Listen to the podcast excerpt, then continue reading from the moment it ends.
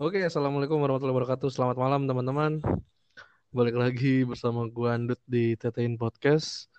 Teman-teman ini podcast. Jadi malam ini gua akan berbincang dengan salah satu junior gua. Ya bisa dibilang teman gua cuman beda umurnya lumayan jauh di bawah gua. Halo, mana nih dia? Terpanggil aja kali ya. Halo, Iya, halo. Halo. Suaranya cewek kan, nggak mungkin gue ngobrol sama laki-laki berdua doang. Halo, bisa kenalan dulu nggak? Kita Iya, sama teman-teman di luar sana. Silakan kenalin nama kamu sama sekarang lagi sibuk apa. oke. Eh, nama gue Veronica. Kesibukan Mhm. eh, nggak ada ya, soalnya belum kuliah, belum kerja juga. Tapi akan apa tuh? Akan kuliah atau kerja atau kuliah sambil kerja? Nah iya, dua-duanya kuliah sama kerja. Tapi udah tahu mau kuliah di mana gitu? Eh, belum tahu sih. Masih nyari. Ya, jadi buat yang penasaran, segmen kita di sini masih di sharing-sharing. Kita bakal sharing bersama Veronica yang baru banget lulus SMA, yang bisa dibilang lulus karena COVID, ya nggak sih? Iya, Terus pendapat lu gimana, Ver? pendapat tentang lulus karena COVID. Mhm.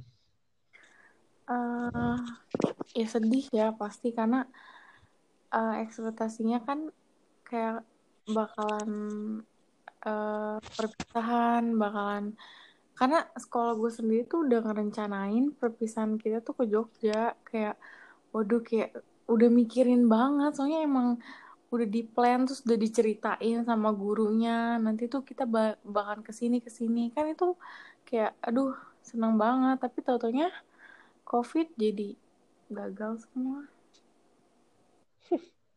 Terus eh berarti UN nggak ada dong ya? UN nggak ada. Nah, lu seneng gak sih nggak ada UN atau ya biasa aja gitu? biasa aja sih karena gue sendiri masih ada USBN dan karena gue SMK jadi ada uji kom juga jadi ya udah sama aja sih Terus budaya kayak kelulusan trek apa maksudnya jalan-jalan konvoy coret-coret baju gitu nggak ada dong ya? Eh, di sekolah se- gue sendiri pun emang nggak nggak kasih sih sebenarnya Eh, gue Mm-mm. juga nggak ada niat buat ikut-ikutan kalau emang dari sekolah yang nggak kasih Mhm. Nah terus eh, ijazah udah ada tapi. ijazah udah udah ambil ke sekolah itu itu pun Mhm. ambil ke sekolah cuman 4 sampai lima orang aja sih nggak nggak rame-rame Hmm, gitu. Nah, terus eh apa namanya? Berarti kan kalau bisa dibilang COVID ini membawa berkah tapi juga nggak berkah-berkah amat ya nggak sih? iya Ya nggak berkah malah Hmm. karena kan penyakit kan. Nah, lu sendiri selama COVID lebih banyak stay di rumahnya atau biasa aja kayak masih suka belanja keluar? Eh, stay di rumah keluar kalau ada urusan atau gue tuh orangnya suka jogging ya jadi Hmm. keluar kalau gue lagi pengen jogging juga sih Jogging tuh karena emang suka olahraga atau karena pengen kurus nih gua? Biasa kan cewek gitu tuh. ya eh-eh, soalnya kan kebanyakan di rumah ya kebanyakan Mhm. bahan jadi harus ada produktifnya diimbangin sih makanya pilih jogging Nah, terus gue mau tanya nih, biasa kan gini, kalau kita kan normalnya sekolah atau kuliah atau kerja, Mm-mm. kita kan sering kayak ibaratnya makan di luar, terus kayak jajan. Nah, selama COVID ini kan kita banyak di rumah nih, Fer. ya. Iya. Lu tetap menjadi orang yang konsumtif atau ya kayak menikmati makanan rumah? Kayak nyokap bikin apa gitu atau masak apa sama keluarga? sering beli juga sih sebenarnya sering beli Tetap tuh kayak boba-bobaan gitu-gitu tetap beli ya. enggak enggak gitu jarang sih kalau minum minuman kayak gitu cuman makanan kadang Mhm. masih suka beli ke luar sih Makanan yang paling sering lo order selama pandemi apa? apa pun tentang ayam sih soalnya gue suka banget sama ayam jadi kalau grab segala macam ayam sih Berarti lu harus cobain ayam bakar madu dekat rumah gue, Fer. Waduh, boleh tuh. Tapi jauh. Wah itu. Di Iya kayak itu. yang panas itu susah ya. Anjir. Enggak maksud gue emang jalanan di sana udah rapi. Sumpah. Parah ya, parah. Aduh. gue lewat deket rumah lu aja buset masih jalanannya masih kayak ya Allah nggak ada niatan buat dibenerin apa nih Udah, jalanan. udah benar. Udah aspal, enak aja.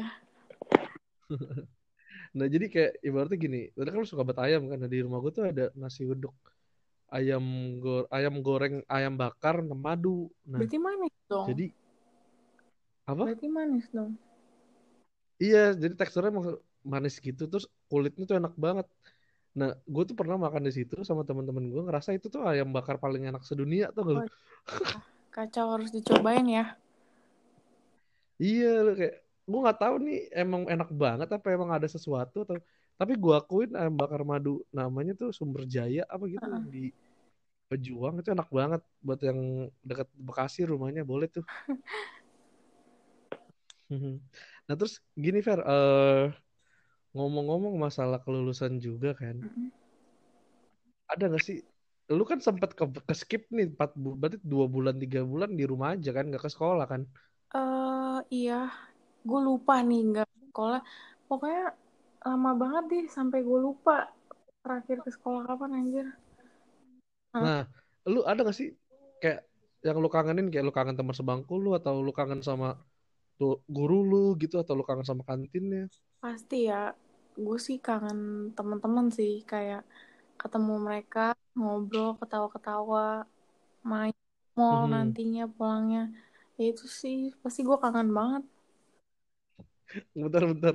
Lu bilang apa tadi main ke mall? Eh, nggak itu nggak sering sih cuman pernah ada kan Bukan bukan. Di situ mall yang menurut lu mall di mana? Ih sumpah banget konyol tadi Nggak nggak mau main ke mall Bekasi aja, Fer. nggak usah kejauhan nanti gue kepanasan lagi ke sana Enggak maksud gue Bekasi kan ada Sumarekon nih, terus ada Lagun, terus ada. Met Grand Metropolitan Mall. Kalau di sana apa nama mallnya? Eh, Eh, Cilengsi, Cilengsi. enggak gue sekolah di daerah Cibinong jadi mallnya waktu itu ke CCM sih CCM. Oh iya iya iya. Mall yang satu-satunya di situ iya ya. ah, nggak tahu juga sih Gue tahu tuh CCM gara-gara temen gue, temen gue kan rumah deket situ. Ah. Baru buat kemarin gue bahas. Nah terus ngomong-ngomong masalah sekolah nih kan, Hmm. eh, lu sekarang gue liat-liat akun Instagram lu kok emang lagi nggak aktif IG atau gimana sih? iya lagi nggak diaktifin sih Itu emang kepengen lu atau emang kayak banyak banget sih temen-temen gue juga kayak deactivated terus activated lagi, aktif lagi nggak lagi. Nah itu emang karena ada something atau ada emang lu lagi males aja gitu ngeliat IG? Eh, ada gue ngerasa toxic sih jadi gue ngerasa buat istirahat dulu dari Instagram Mhm. Eh, toksiknya sendiri apa ya DM dari orang-orang nggak jelas sih jujur DM Oh yang eh, yang waktu itu lu sempet blow up juga tuh ya? Nah sebenarnya itu juga sih yang mau gue bahas sama lu Fer. Hmm, boleh. Kayak lu kan baru lulus SMA tapi maksud gue pikiran lu kan udah udah ya ingin ingin sekali kayak ber- bersuara kayak ayo kita sebagai perempuan jangan mau dipandang sebelah mata lah ibaratnya gitu kan. Hmm. Nah terus kayak ya isu-isu seksual harassment, catcalling segala macam segala macamnya itu kan sering lu up, apa lu repost repost juga Mm-mm. kan. Nah sebenarnya emang pernah ngalamin Fer maksudnya sebelumnya selain yang di DM itu ada nggak sih lu pernah pengalaman langsung? Catcalling sih. Itu kayaknya nggak bisa gue hitung lagi seberapa seringnya kalau di catcalling ya Contohnya ada di masih lu inget gak ceritain bisa diceritain nggak belum lama ini nih waktu gue jogging. Mhm. gue jogging itu sebenernya gue ngasih tahu pakaian juga nggak ngaruh ya. Karena menurut gue bukan salah pakaian gue. Gue jogging Mm-mm. jogging. Pakai hoodie pakai apa legging ya kalau bilang Mhm. ketat ya namanya legging gimana ya? Kalau ya mikirnya gimana ya? Masa salah pakaian gue sih? Masa gue harus jogging pakai dasar? Kan gak lucu banget kan? Mhm. eh jadi waktu itu tuh gue jogging sekitar enam orang cewek semua. Kayak apa ya? Eh, temen lah iya kenal gue terus namanya jogging ya ujung-ujungnya bisa kan? Larinya sendiri-sendiri terus gue Mm-mm. ingat banget tuh itu dari arah mau pulang eh, teman-teman gue tuh di belakang lima orang gue emang udah di di depan sendiri kan terus kayak Mm-mm. ada apa ada cowok eh, dari yang bilang semangat terus eh, yang parah sih waktu gue jogging gue lagi jalan segini gue jalan ya istilahnya kan kalau lari Mm-mm. kan lebih kelihatan paham gak sih maksudnya? Mm-mm. jadi kan Ya lekukannya gitu-gitunya ya. Jalan atau Mm-mm. terus eh, dari belakang temen gue tuh manggil kayak dia bilang eh tutupin pantat lu. Terus eh, dia bilang tadi cowok lewat depan gue ngomongin pantat lu kata dia gitu. Terus gue kayak ah Hmm. anjir segitunya. Padahal gue jalan maksudnya kayak gimana ya itu risih sih jujur gue risih banget. Terus yang pernah gue alamin waktu itu gue lagi eh, sama jogging terus sambil Mm-mm. terus gue ingat banget di sebelah kiri itu ada apa ya tukang bangunan lagi benerin apa gitu Mm-mm. genteng iya pokoknya benerin genteng mungkin ya. Terus dia kayak masih bisa ngegodain gue manggil-manggil. Segitu dia lagi kerja di atas. Yang harusnya fokus kerja malah ngegodain gue gitu malah catcalling. Parah sih. Tapi eh, selama lu dapet perlakuan seperti itu, lo lu ada nggak coba buat ngebalikin kayak apa anjing berani lu godain gua? Gitu? Pernah gak sih ngelawan gitu? aduh. Gue gue akuin gue cemen banget. Gue nggak pernah ngelawan kayak gitu sih gue nggak berani Nah, nah, nah, karena kan gini sebelumnya tuh gue pernah ngobrol tentang hal ini juga kan. Cuman ke eh, sama eh, kakak ibarat kata lebih tua dari gue, memang udah kerja kan dia kan se- eh, kerja sebagai wanita karir juga, dan dia bilang ya gue lawan gue lawan dia dia silin gue gue balikin mau apa? Iya, iya. Jadi kata dia kalau cowok dibalikin gitu pasti ciut nyalinya gitu nggak bakal berani. Iya. Nah maksud gue, nah maksud gue kalau lagi-lagi nanti di seperti itu lu dapat lagi kejadian yang tidak enak, coba lu lawan aja gitu Fer. Iya, iya. Sebenarnya emang harusnya gitu. Saran buat teman-teman juga kalau misalnya kena catcalling, emang bener Mm-mm. dilawan sih biar ditegur, biar dia tuh nggak ngelakuin lagi gitu. Karena kan ya biar dia juga tahu dan mikir kalau itu masuknya pelecehan dan itu bener-bener bikin-bikin apa bikin kita buat ke mana-mana tuh nggak nyaman. Harusnya kan kita bisa ciptain ruang publik yang nyaman. Jadi ke mana kayak Hmm. istilahnya mau ke warung ada segerombolan cowok nongkrong aja kayak bisa muter balik lagi karena males di catcalling. Biasanya sih gitu. Iya sih betul sebenarnya ini bukan salah bukan tentang salah si perempuan yang berpakaian minim atau ketat ya maksud gue ya selama itu diperuntukkan untuk yang benar maksud gue gini loh kayak ya udah gitu masa kita lari harus pakai celana seragam sekolah yang gombrong misalnya Iya. atau misalnya kita eh, berenang di kolam renang Hmm. kita harus pakai jas misalnya rapi Iya emang nggak mungkin. ya kan nah begitu juga ketika memang selama kita benar dan kita kan nggak pakai ba- baju yang ibarat kata anggaplah kita pakai baju yang terbuka seperti bikini di tengah keramaian kota kan nggak mungkin juga kan? Nah maksud gua hal-hal yang masih wajar lah ketika lu olahraga ya memakai baju ketat ya udah gitu Iya. loh. Karena sebenarnya bukan tentang pakaian tapi memang moralnya aja mungkin yang sudah tidak bisa Iya ditahan karena mungkin mereka juga mikirnya ah apaan sih? Orang gue cuman kayak manggilin doang segala macam. Padahal yang kita tahu emang itu maksudnya kan masuk masuk ke pelecehan dan jujur emang bikin risih banget bikin gak nyaman Mhm. Nah terus uh, selain tadi itu yang, tapi lu nggak pernah kan maksudnya kayak, jadi gue cerita sedikit ya. Boleh. Jadi gue pernah waktu itu kaget shock banget sih gue. Gue dapet cerita uh, temen gue di telepon temen gue abis jam-jam 7 malam gitu kan gue di kampus gue itu kan di Unpad itu kan gelap tuh di atas ada stadion gitu terus atasnya tuh jalan ke asrama gitu kan gelap Iya. ya.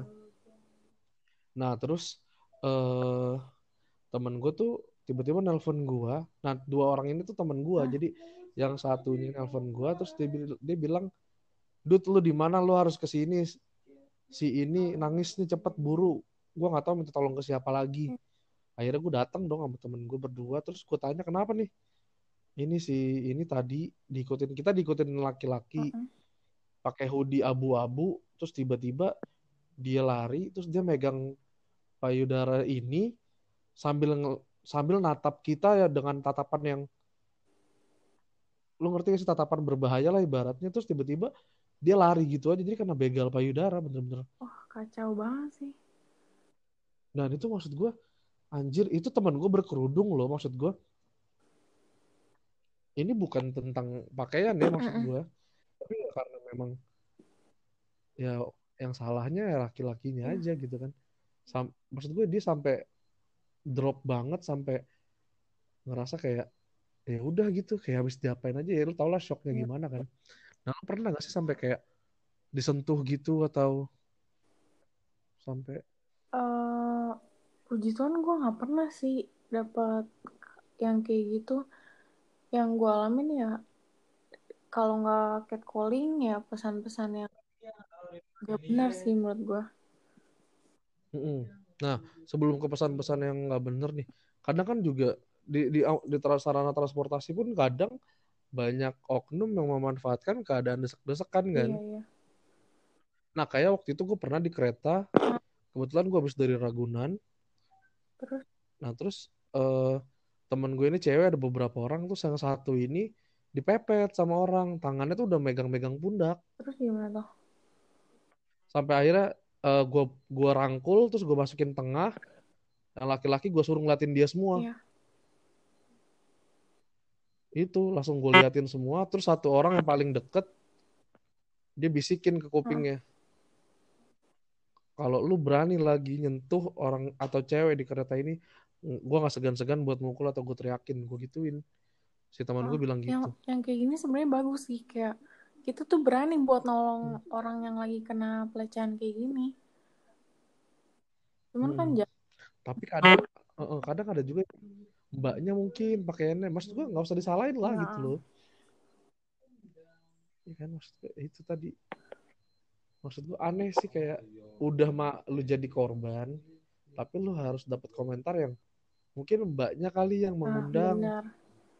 Itu itu bener-bener bangsat sih menurut gua kayak ya jahat banget sih. Udah orang udah kayak gitu masih disalahin bajunya lah atau pulang malam segala macem. Gak logis ya menurut gua. Iya anjing. Betul maksud gue kayak hey ya udah lo dia, dia dia korban lo. Lu dengan ngomong gitu atau komen gitu kayak Ya, aneh aja kalau sih lu nggak bisa berbuat apa-apa seenggaknya udah lu diem deh. Kalau lu nggak berbuat apa-apa nah. udah diem nggak usah komen. Eh, mungkin pulangnya malam atau pakaiannya minim segala macam itu bacot banget sih anjing. Nggak guna udah lu diem aja nggak usah ngomong apa-apa. Mm-mm, maksud gue gitu kan. Maksud aneh sih komentarin apa yang nggak mesti lu komentarin. Tapi ketika lu komentarin tuh kayak hey lu tempatnya salah jadi gitu. nggak loh berguna juga mendingan lu diem Hmm. Nah terus kayak tadi lu punya pengalaman katanya di DM yang sampai akhirnya lu blow up itu kan bisa ceritain gak sih kronologinya? Karena gue baca kan kayak, jir kenapa lu Iya. fair gitu kan? Eh, ini konteksnya malah gue lagi bikin video muka gue yang gue rasa tuh bahkan kayak gak nunjukin apa-apa kayak cuman muka gue sama rambut gue aja nggak ada seksinya sih Mm-mm. Eh, jadi waktu itu gue bikin video kan di Instagram. Terus kayak gue tulis nih kan emang pipi gue tuh cabi gitu kan. Terus kayak gue gue bilang kayak duh enak ya kalau punya pipi tirus. Gue bilang kayak gitu. Terus udah upload gue ngeliat eh, eh, apa eh, chat apa sih DM gue nambah ininya permintaan DM-nya. Pas gue buka ada cowok, ini dia pakai akun real, tapi eh iya bener-bener akun real, ada muka dia, ah, ada Mm-mm. muka dia terus kayak dia komen ehm, nggak apa-apa, gemoy, enak di BJ-nya, An- enak BJ-nya, pokoknya kayak eh, komen-komen kayak gitu. Gue kaget, kayak ini gue nggak nggak ada nunjukin seksi-seksinya dong. Berarti emang kayak gini ya salah pelakunya, salah otaknya yang yang emang nggak benar gitu, paham nggak? Paham. Nah iya, anjing maksud gue terus akhirnya itu satu kali tuh. Maksudnya ada lagi gak selain itu yang pernah lu dapat di DM yang gak enak banget? Pernah dari yang nawarin BO, jujur gue udah sebenarnya gue udah kebal kayak eh gue tahu ini sampah-sampah nggak penting yang nggak Mhm. perlu gue ladenin cuman sampai waktu itu gue sempet jadi ada orang pagi-pagi DM eh, nawarin BO eh kayak iya nanyain BO gitu pagi-pagi loh kayak gue mikir ini gue baru bangun gue lagi bisa bangun pagi si anjing malah ngebahas tentang BO kan kayak ngerusak hari banget. Gue orangnya tuh udah nggak mau nggak mau apa nggak mau gue balas tiba-tiba eh, dia kayak ngomong kayak mancing gue sesuatu gue lupa apa udah gue hapus juga sebenarnya chatnya. Pokoknya eh, Mhm. mancing gitu jadi gue balas gue ladenin. Jadi ujung-ujungnya bacot-bacot abis itu udah akhirnya gue blokir jujur emang emang gak sekali dua kali gue sering banget kena kayak gini Eh, gue kecolongan karena Instagram gue sendiri di private cuman gue kadang nggak bisa memfilter juga jujur gue kecolongan sih rasanya Hmm, gitu. Nah, kalau bisa dibilang kayak ibaratnya. Tapi kalau dari eh, foto-foto lu sebenarnya biasa-biasa aja atau yang gue lihat kan kayak ya mungkin apa ya kalau gue bilang kan itu masih wajar kan. Nah, mungkin ada beberapa orang yang memang tidak bisa menahan rasa nafsunya sehingga ketika melihat yang terbuka sedikit iya atau yang seperti kayak misalnya muka nih, dia langsung berfantasinya ke mana-mana. Jadi dia berani buat komen, iya iya sih? gue sih menurut menurut gue foto gue biasa aja sekalipun gue masukin foto pakai eh, bikini di feed sih ya ya gimana ya ya badan-badan gue gitu ya Mhm. dengan misalnya dengan cewek pa- berpakaian minim tuh bukan berarti dia pengen dientot sama lu bahasa kasarnya kayak gitu loh kenapa Iya iya bener bener bener bener. Masih gue masih masih kebayang kayak lu ngomong kayak gitu tuh kayak nggak pantas banget. Cuman ya udahlah itu kan memang harus kita kasih penegasan supaya orang tuh kepikiran nggak cuma ngewe ngewe ngewe iya doang. Anjing banget sih maksud gue. Buat kalian yang mengganggu adik saya, jangan sampai saya doakan titit Anda menghilang. jangan ke semua cewek jangan lah Iya anjir maksud gue. Kadang ada juga yang ya maksud gue walaupun memang mohon maaf kalau memang ternyata dia open BO ya bukan berarti dengan seenaknya lu nanya dia. Iya kan sih maksud gue. Mungkin sedang saat itu dia tidak mood atau gimana maksud gue gitu kan. tapi Dan tidak pantas gitu loh ya maksud jujur gue. gue sendiri pun nggak nggak peduli maksudnya kayak eh, ini misalnya ada eh, orang yang jual diri gitu misalnya PSK gitu gue gue nggak masalah gue nggak pernah masalah sama kayak gitu kayak hak dia juga sebenarnya ya gak sih Mhm. Nah terus eh, tapi kalau lu sendiri main TikTok gak sih? TikTok gue ada aplikasinya tapi gue nggak pernah bikin video gitu sih Iya kan kalau sekarang kan cewek-cewek tuh mau justru dengan adanya TikTok juga kan lebih banyak yang akhirnya menjadi liar ya nggak sih?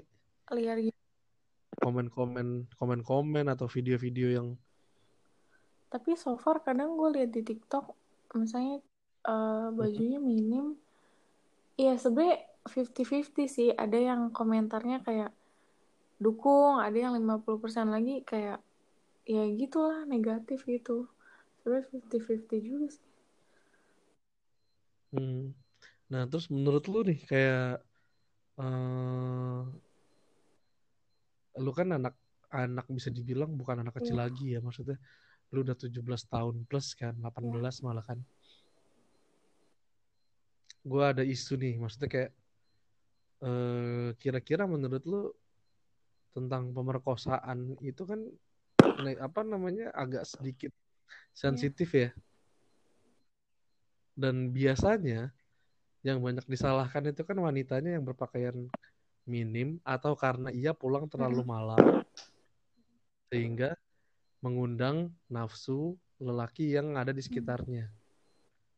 Dan akhirnya yang tadinya malah yang tadinya korban malah jatuhnya sebagai pemancing atau ya gue nggak bisa sebutin tersangka ya karena aneh sih kalau nyebut nyebut kok si ceweknya sebagai tersangka karena nggak mungkin dong karena dia kan korban nih.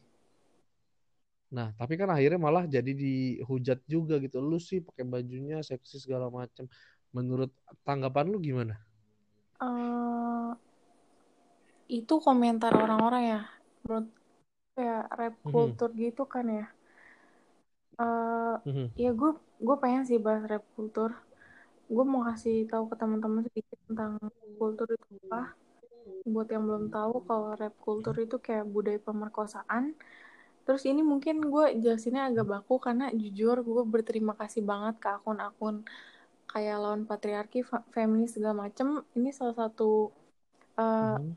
di kalian bisa sih kalau kepo cek IG dia karena itu bener-bener nambah wawasan banget Eh, soalnya yang rap culture Mhm. ini gue sempat baca di Instagramnya lawan patriarki dia tuh jelasin kalau rap culture sendiri kan budaya pemerkosaan yang sebuah konsep sosiologi untuk keadaan di mana pemerkosaan dianggap wajar dan normal karena sikap masyarakat terhadap Mhm. gender dan seksualitas Eh, rap culture itu ya terus eh, Mhm. pertama kayak ini penyebab utama pemerkosaan sendiri kan terjadi karena eh, semata-mata tindakan jahat dari si pelaku yang pikirannya tuh udah dibutain sama nafsu terus maka dari itu Mhm.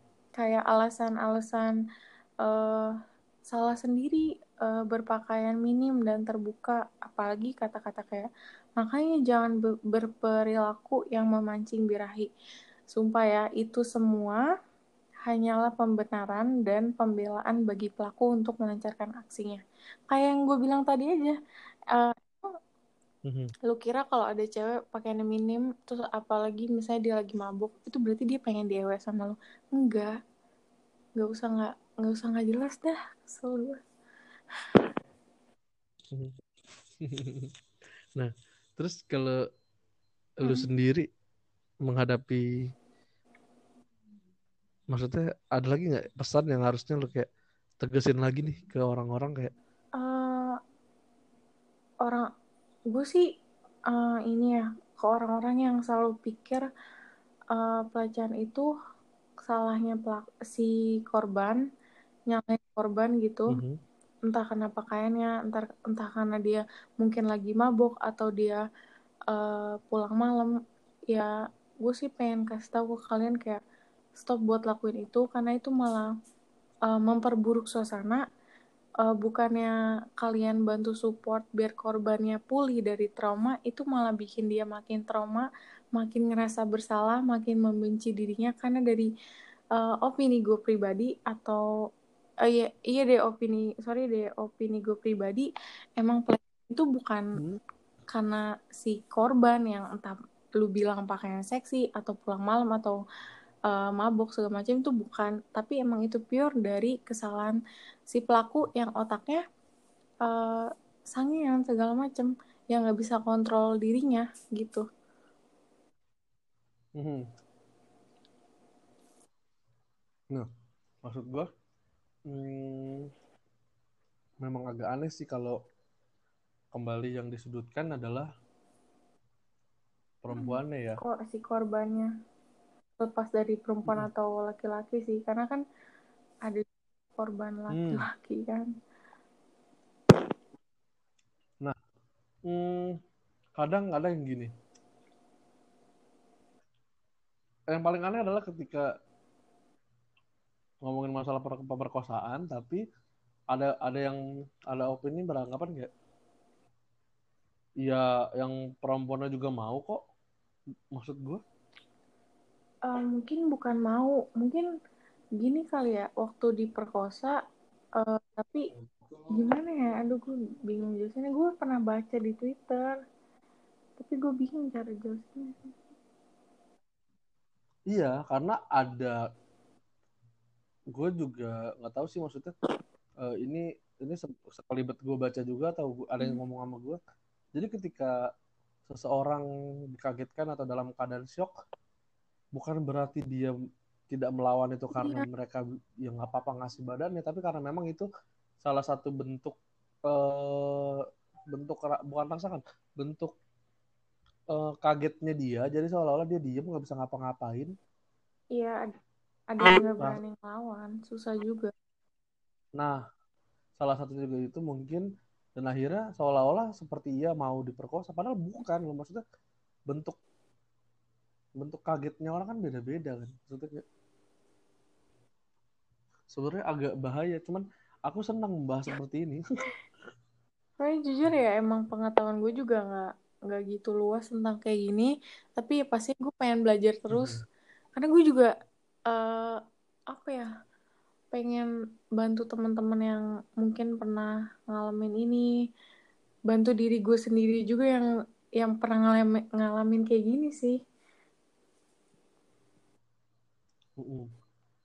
Nah terus akhirnya ketika tadi lu dapet balik lagi sedikit ketika lu dapet DM DM gak enak. Sampai paling pala pernah gak sih kayak dikirimin pap si barang cowoknya? Gitu lo pernah, pernah gak sih dapet gitu? pernah. Tapi uh, jadi pas gue jadi ada yang kirim terus pas gue buka DM hmm. itu kan kayak ngeblur kan? Belum gitu kan. Hmm. uh, terus gue udah mikir udah ini udah udah nggak benar. Gue nggak mau buka gue blokir. Gue tuh nggak minta pap titit lo gue usah gue usah lu kirim. Gue nggak minta anjing. Kayak ngapain gitu? Gue nggak ngerti deh. Berasa paling bagus kali ya tititnya. nah maksud gue gini loh teman-teman dan orang-orang di luar sana buat kalian kalau kalian memang lagi sagapung atau singkatannya adalah sangat tidak tertampung ya kalau lu bisa bisa menyalurkannya bukan dengan mengganggu orang lain. Sekalipun ya eh, silakan sekalipun lu. dia pengen having sex gitu ya nggak masalah sih. Cuman yang penting si ceweknya atau si cowoknya sama-sama mau konsen gitu istilahnya ya betul sekali. Kalau misalnya lu memaksa orang atau sampai nggak ke kontrol ya lu melakukan tindakan kekerasan hingga lu memperkosa orang ya udah lu, lu tidak lain tidak bukan sama dengan binatang aja jatuhnya. Gitu kan. Nah maksud gue ya udah jadi kayak kayak ibaratnya kayak tadi tuh yang ada kadang ada juga kan yang aneh tuh dia seneng aja gitu ngirimin foto itunya mm -hmm. ke orang-orang kayak kepuasan iya itu pribadi. yang apa sih yang uh, pernah gue gue nggak pernah ngalamin cuman kayak pernah tahu gitu orang ada yang kena kayak hmm. misalnya cowok di pinggir jalan nunjukin titiknya itu kayak fetis deh soalnya pas si cowoknya lihat kagetnya si cewek dia seneng gitu menurut gue kayaknya itu fetis deh nah nah itu kalau kalau kalau nggak salah itu eksibisionis oh, iya. uh -uh. kalau nggak salah nah nah gue juga pernah dapat cerita uh, lucu yeah. sih maksud gue aneh jadi teman gue kuliah di salah satu kampus mm -hmm. besar di Bandung dia uh, sama posisi sama kayak lu lagi jogging di kampus di lingkungan kampus lah dia jogging tapi ternyata ada seorang laki-laki gitu yang sambil sambil onani gitu ngeliatin ke makanya kan kacau banget sih. Dan dia sambil ketawa-tawa gitu terus akhirnya temen gue teriak terus dia nelpon si temen gue yang cerita kan. Kebetulan gue kenal kor gue kenal korbannya gue kenal si yang cerita sama gue dia datang ke kampus terus uh, dapet tuh di Uber ya kan di Uber dapet terus dibawa ke Hmm. pos satpam nah pas di pos satpam ditung eh, si teman gue ini kan nyamperin si cewek yang tadi kan yang Iya. shock itu kan diajakin ngobrol lah segala macam segala macamnya nah pas balik ke tau- ke pos satpam mau, mau nyari tahu keberlanjutannya sama satpamnya dilepasin Seriusan, kok dilepasin sih? Kok bisa? satpamnya bilang itu orang gila Eh, agak kacau ya. Menurut gue sekalipun orang gila, mendingan kasih ke polisi gak sih biar dilanjutin. Kalau dilepasin, mungkin memungkinkan banget dia ngelakuin hal yang sama di tempat lain. Bener gak sih? betul pertama itu kedua adalah gini kalau gua pribadi sih nggak mungkin itu orang gila deh kayaknya karena sekarang gini deh lu lu sering gak sih ngeliat orang gila nggak pakai baju di jalan? Dia jalan emang dia nggak Ya ganggu biasanya lu? diem aja sih dia. Di jalan jalan jalan aja kan walaupun badannya dekil titiknya kelihatan atau tetenya kelihatan. Maksud gua dan dia nggak pernah nunjukin itu ke lu dan ngejar-ngejar lu pun jarang kecuali kalau emang orang gilanya orang gila. Diganggu ya kalau diganggu kan biasa orang gila nggak kasih res- respon Iya. juga kan. Tapi selama dia jalan dan kita nggak ganggu dia nggak akan sampai seniat itu untuk onani Hmm. di depan lu kan ini aneh sih maksud gue kayak enggak pak ini kayaknya nggak bukan orang gila deh kayaknya kayaknya lu deh paling gila maksud gue gitu sih hati gue Mungkin aja dia pura-pura gila, tapi nggak mungkin atau mungkin emang nggak mau diurusin kali ya ribet. Nggak ada yang tahu juga sih. Hmm. Tapi gue sih pesen buat temen-temen perempuan yang jogging yang apa namanya eh, di jalan malam atau apa, kalau bisa jangan segan-segan untuk melawan, jangan kalau bisa lo bawa perlindungan diri kayak eh, stun gun atau apa buat nakut-nakutin setidaknya lo punya pegangan untuk bela diri lah. Dan buat cowoknya juga ya nggak usah lah maksudnya jangan kayak gitu ya sama-sama bikin ruang publik tuh aman sama-sama bikin nyaman gitu Mm-mm, aneh sih maksud gue. Makin ke situ makin ya sebenarnya ini isu dari lama sih ya karena Iya. mungkin pandemi kemarin-kemarin. Tapi ya kita tidak bisa pastikan setelah pandemi orang-orang jadi benar semua moralnya enggak dong. Pasti orang orang goblok mah tetap aja bakal goblok.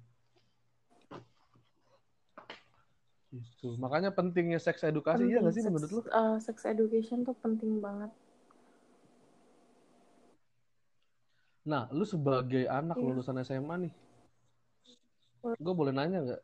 Lu mendapatkan pendidikan seks itu secara luas atau lu akhirnya lu nyari tahu sendiri? Uh, pastinya dari kayak dari keluarga sendiri kurang ya edukasi seks itu kurang di sekolah juga Mhm. nggak gitu cukup sih menurut gua karena mungkin masyarakatnya sendiri masih tabu ya Uh, jadi Hmm. hal-hal kayak gini ya pasti gue cari tahu sendiri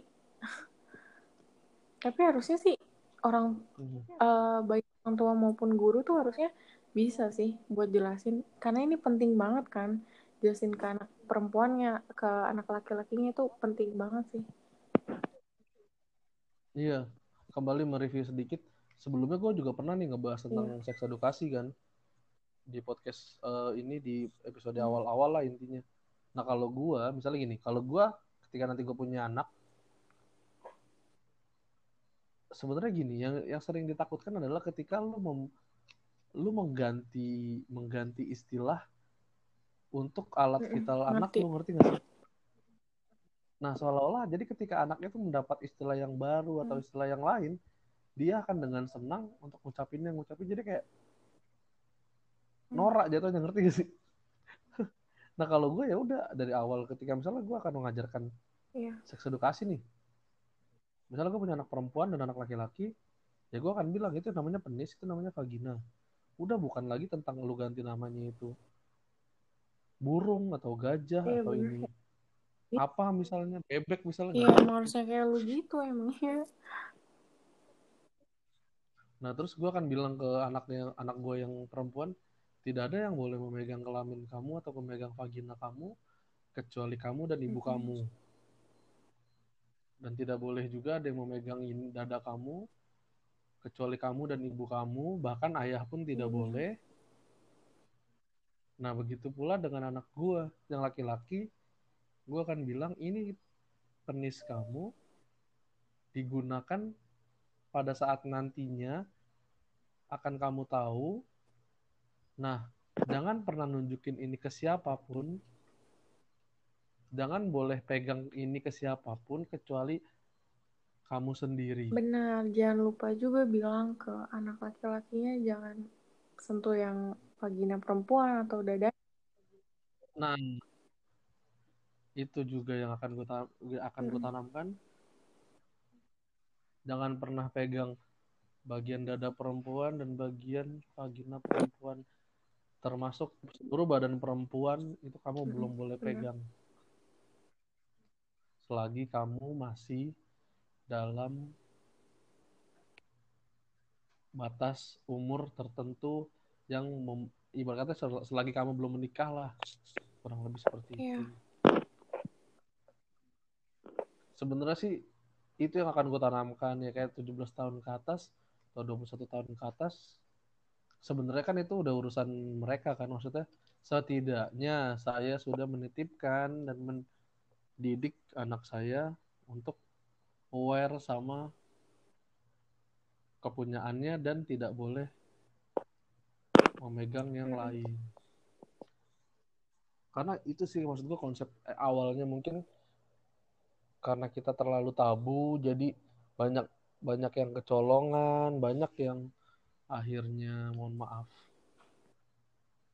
hamil Iya. duluan jadi korban perkosaan jadi tersangka pelecehan Iya, yang ya kan banyak Tadi. banget ya yang hamil di luar nikah, apalagi anak-anak usia-usia gua mungkin. Banyak juga sih menurut gua. Mhm. nah maksud gue ya berhubungan seks itu memang pilihan cuma Edukasinya penting sih. nah itu dia gitu guys jadi ya untuk teman-temanku yang sudah punya anak silakan persiapkan sil- silakan persiapkan materi pembelajaran sendiri kalau itu Mm-mm. tadi versi gua singkatnya awal-awal yang gua ajarin adalah seperti itu Mhm. dan buat apa eh, Vero mungkin punya caranya sendiri silakan Iya. dipakai juga kalau lu ada lu sepakat dengan cara gue Iya tadi sih, pasti gua, gua kasih tahu dia dan kenalin apa sih namanya? Kenalin ya alat kelaminnya tuh dengan nama yang benar gitu, nggak pakai burung segala macem. Iya gitu loh. Maksud gue dia udah tahu dari kecil vagina, penis, ya udah gitu. Bukan bukan berarti kayak kok lu vulgar amat sih. Bukan vulgar loh. Maksud gue Seharusnya ya udahlah Gitu. gitu. Itu kan juga seharusnya. Terus eh, seru juga ya bahas beginian iya ya. Sebenarnya ada bahasan yang lagi gue siapin juga sih buat kita obrolin kayak nantilah kita akan bahas tentang LGBT. Boleh. Kalau teman-teman mau dengar juga, boleh. Karena katanya si Vero ini punya cerita yang menarik tentang LGBT. Nanti kita akan tagih ya ceritanya. Nah, terus eh, kira-kira apa yang akan lu lakukan dalam waktu dekat ini, Ver? Eh, mungkin mau coba-coba magang ya buat nambah wawasan juga. Mhm. Terus masih akan tetap menyebar vibes vibes positif Pasti, berarti ya? pasti akan selalu. Walaupun mungkin pas gue bikin story nggak ada yang peduli nggak masalah sih sebenarnya. Tapi gue tetap edukasi aja. Cuman ke- kebanyakan pada nanya sih kenapa apa kenapa bikin story kayak gitu. Berarti mereka ada yang baca juga seenggaknya. Mhm. Ada nggak yang kayak ngapain sih lu lebay nyebarin gituan?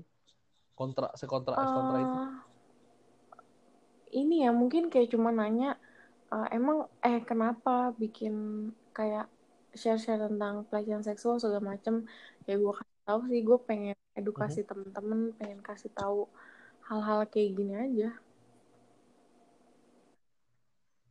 Hmm. Bener, bener, bener. Bagus banget sih. Terus eh, jangan lupa share juga TTN Podcast biar pada denger kalau pelecehan itu bukan karena pelakunya. Si korbannya yang pakai baju baju minim tapi karena memang pelakunya. Ada nggak pesan-pesan lo yang terakhir nih buat orang-orang yang masih suka tergoda dengan belahan dada atau paha yang mulus? Eh, ya lebih apa ya ngar- ngargain perempuan ya terus udah gitu ngelakuin apa pun pakai konsen gak usah ngelecehin segala macem sih kayak mau Hmm. aja lu pakai konsen Fokus. gitu nggak sebelah pihak aja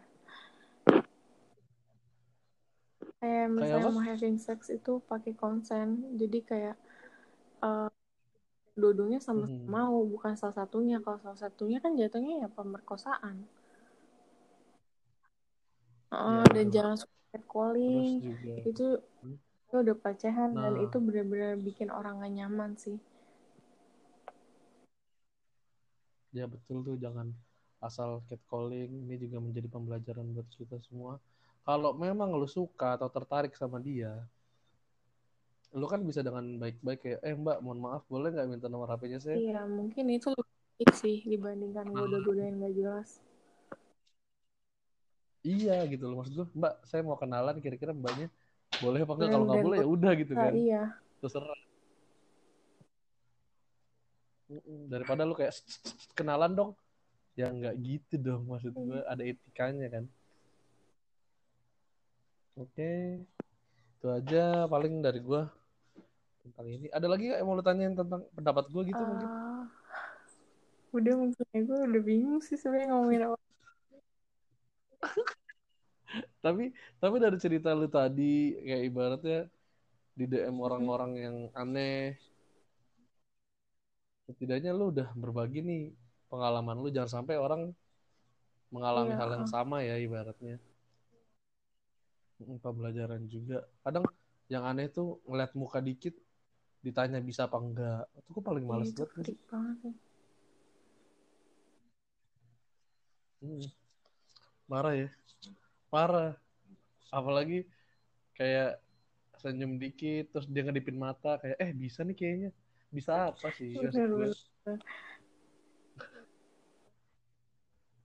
Gitu. Ya udah, nanti gua akan bahas lagi sesuatu dengan Vero. Mungkin dengan yang lain juga penasaran kalau kalau kalian penasaran tolong di play dulu lah yang ini biar setidaknya yang ngeklik podcast gua makin banyak. Nanti kira-kira bakal gue tag ke IG lu gak apa-apa nih? Atau lu akan aktif Ah, dalam waktu yang masih lama? di-tag biar teman-teman yang lain bisa dengar. Gue juga senang buat sharing-sharing hal positif kayak gini sih. Oke, siap siap siap. Ya udah, pokoknya sukses buat Vero, buat em, internshipnya, magangnya Iya, atau kuliahnya nanti. Semoga sehat-sehat, semoga keluarga di rumah juga terjauhi Iya, dari juga. COVID. Semoga jalan di sekitar Oke, rumahnya makin iya, bagus. makasih. No offense loh. Eh Nel, ada si Vero ini ternyata sering main ke CCM juga. iya, mall paling bagus di Cibinong. Ah. Temen gue ini juga dulu sering main ke CCM. Makanya ketika gue ajak ke mall Bekasi dia bilang gokil. Pamer mulu ya. Ya udah, kamu saya tunggu di podcast offline ya nanti ya. Iya, kapan-kapan ya. boleh. Ya udah itu aja sehat-sehat. Salam buat Ya, keluarga dan teman-temanmu. Semoga sehat-sehat. Terima kasih udah mampir di Oke. Podcast. Iya, enggak udah. Thank you. Jangan lupa di-share ya podcastnya. Iya, Yaudah. oke. Thank you, thank you. Bye. Bye-bye. Ya, tadi gua sama Vero, terima kasih udah dengerin.